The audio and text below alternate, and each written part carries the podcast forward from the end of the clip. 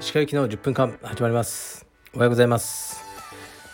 いい天気ですね。東京はすごくで、今日の朝はなんと朝の7時15分からミーティングっていうことでもないですかね。朝ごはんを食べてある人に、会っていろいろお話をしました。たまに2人で会ってこのご飯をするっていうのが大体朝ごはんなんですけど、定期的にやってるんですけどね、すごくいろいろと刺激を受けるお話をいただきました。で、昨日は僕は何をしてたかというと、また息子の、運動の教室に連れてって、そんな感じですね、毎日。で、夜は自分の息子娘、あと妻の実家、江東区なんですけどに連れてきました。だから僕は週末一人が多いんですね。で、大体金曜日の夜とかに行くんですけど、天源寺から乗って高速で行くんですね。で、最後混むんですよ、降り口が。で、毎回その降りる時に正しいレーンに僕はいるんですね。で、そこにいるとすごく混むんですけど、じっとそこで待ってると、こう左の車線は結構空いてるんですよ。で、空いててガーってその空いたとこを走ってきて、最後に結構無理やり車線変更で正しいレーンに入ってくる人が多いんですね。で、僕車乗ってる時ルールをすごく守るんで、自分にも厳しいけど他人にも厳しいんですよ。もう入ってくるやつが大嫌いなんですね。間違えてっていう人はいると思いますね。間違えて左のレーンにいてこう入ってくるっていうのはあると思うんですけど、そういう人ばっかりじゃないんで、もうね、わざとそういうことをする人がいるので、僕はもう毎回前の車にもう詰めで、もう絶対に入れさせない、何人たりともここには入れさせない、もうそれがダイハツだろうがロールスロイスだろうが入れさせないっていう決意を持って、前と詰めまくってるんですね。それでも入ってこようとするトラックとか、もうチキンレースですね。もうどんどん前に出て、どちらがなんでこんなことやってるの、もう引くか、いやもうぶつかってもいいと、もうこれぶつかっても俺は悪くないっていうぐらい、もうギリギリ絶対に入れさせないっていうのをやってしまうんですよね。で、無理に入ってきたやつとかもね、結構ね、それ嫌だなと思ってるんですけど、なんかもうね、疲れたんですよね、毎回その戦いに。で、昨日はもうついに思いっきり開けましたね、車間を前の車と、入れと、いくらでも入ってこいと、俺の前に入れば入るほどもう僕に徳が積まれるという風に設定して、バンバン入れさせました。そうすると気分が楽になりました。それだけです。ではレターに参ります。こんにちは。中国にはカルペディエムの道場はありますか？以前までホームページに記載されていたと思うのですが、先ほど拝見すると見当たりませんでした。出張で中国に行く予定があり、出稽古を考えております。何卒よろしくお願いいたします。はい、ありがとうございます。中国には一応アフィリエイトはありますね。まずは北京かな、僕行ったことないですけど、 BOLO って書いて、すいません、ボロマーシャルアーツさんですね。ここはうちのアフィリエイトですね。もう一つこの間できたのがホーフェイって読むらしいんですけど、 HEFEI という町ですね。日本語読みだと合肥市と読むらしいです。そこにあります。突然できました。はい、これがどういう場所なのかもよく分かりません。行く予定だったんですけどね、コロナで行けないんで、行きやすくなったら一回行ってこようかなと思いますね。オーナーがすごい若い、美人の女の子で、水着とかでインスタなんかねアップしてて、インスタグラマーだとか言って、それがオーナーらしいですね。中国はなかなかすごいです。はい、次いきます。鹿先生、地方で、練習をする私は茶帯アラフォーです。今は一般会員ですが、将来的に充実の道場を持ちたいと考えているのですが、まずは同好会を始めたいと思っています。柔術をちゃんとしたディテールを含め教えれるようになるため、通常の練習でどのような点について意識すれば良いでしょうか。自分が苦手なベリンボロとかモダン系ははっきり言って白帯クラスです。汗。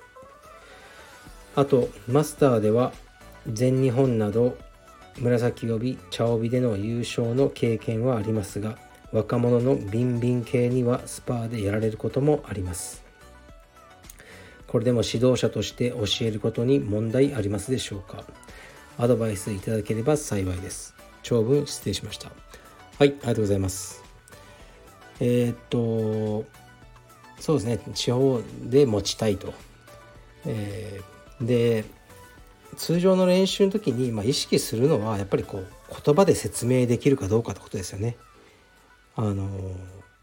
視覚に頼らずにこう、テレビじゃなくてラジオで分かるように言葉で説明をちゃんとできるように意識して覚えればいいと思いますね。視覚に頼って、ここをさこうやってね、こうやってこうやってパスするんだよとか、そういう指導にならないように、右手を襟の、深いところへ、左手はパンツのとか、そういう癖をつけていけばいいと思います。でね、ビンビン系の若者にね負けちゃうのはしょうがないと思います。プロ野球の監督とかも打てないでしょ、別に球とか。監督は監督だから、指導が仕事なんで、そういう風なメンタルを持ってやればいいと思います。であとは今茶帯ってことでね、ここをねしっかりしといた方がいいですね。茶帯のまま独立して、先生から離れて一生黒帯にこうなれなくて、でなんか流浪の民みたいになってる柔術家がいますね。だからその帯の制度のを少し時間をとって学んで、独立した後にその生徒さんとかが、その被害者にならないように、その制度のちゃんと分かってなかったことの被害者にならないようにしておきましょう。それぐらいですかね。だからベリンボロとかモダン系とかね、そういうのはそういうのがすごく好きな、逆にそういうことをがなんかすごく得意な若い選手とかが入ってきたら、彼に教えさせたりすればいいんじゃないでしょうかね。全てをまんべんなく教えられる先生っていうのはいないと思いますし、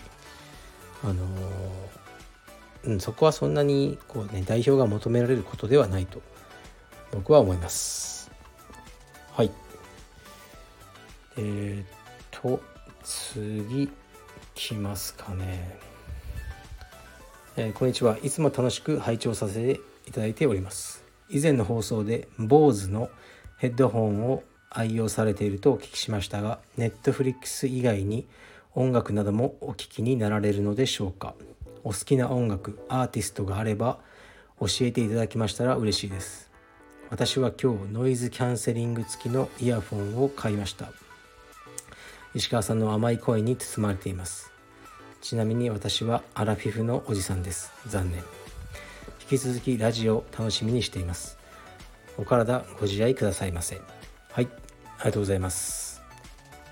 そうですね、BOSEのヘッドホン、BOSEのはいろいろ使ってますね。ヘッドフォン2つぐらいあって、あとマフラーみたいな、首にかける形のヘッドフォンみたいなあるんですよ。これがなかなかいいんですよ。サウンドウェーブとかかな、首にかけるから、すごくその密閉性はないんですけど、耳痛くならないんですね。でこれも使ってますね。やっぱりBOSEが僕の中では最高です。ちょっと外見のかっこよさでバング&オルフセンとか買ったことあるんですけど、ヘッドフォン全然音良くなかったですね。僕に関してはですね。で音楽はもう分かんないです。全然詳しくないです。そんなに詳しかった時期は、中学校高校の時にロックとか聞いてましたけども、今は Spotify をただだらっと流してるだけで、それが誰の曲かもよくわからないタイプです。本当に音楽はダメで、だからこれと言ってないですかね。はい、好きなアーティストと言われても、若い頃はねライブとかよく行ってたんですけどね、その時はもうハードロックヘビーメタルでしたね。はい、というわけで10分になりましたけど、最近ちょっとね気になってることがあるんですよね。一つ、これはあえてツイッターで言うんですけど、石川祐希の10分間という YouTube チャンネルがあって、僕と服部くんでやってたんですね。で今休止中だけど、また4月ぐらいに再始動しようと思ってるんですけど、でそのツイッターもあるんですよ。で一応その更新情報とかを載っけたんですね。でこれも僕はほとんどその投稿とかしたことないんですけど、服部くんと僕がアカウントを管理してるんですね。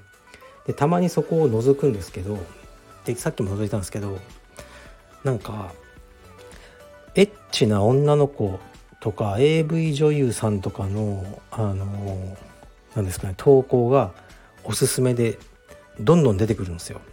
でこれってアルゴリズムですよね。そういうのを見てると出てくる。で僕見てないんですよ。だからこれ多分服部が見てるんですよね。多分そういうエッチなのをいっぱい、僕の名前がついた、石川祐希のミッドライフクライシスという名前がついたアカウントを使って、エッチなアカウントを多分服部くんが見てるんだなと僕は推測します。服部くん、やめましょう、そういうことは。はい、ということで、ちょっとね変な終わり方ですけど、今日はこれぐらいにします。失礼します。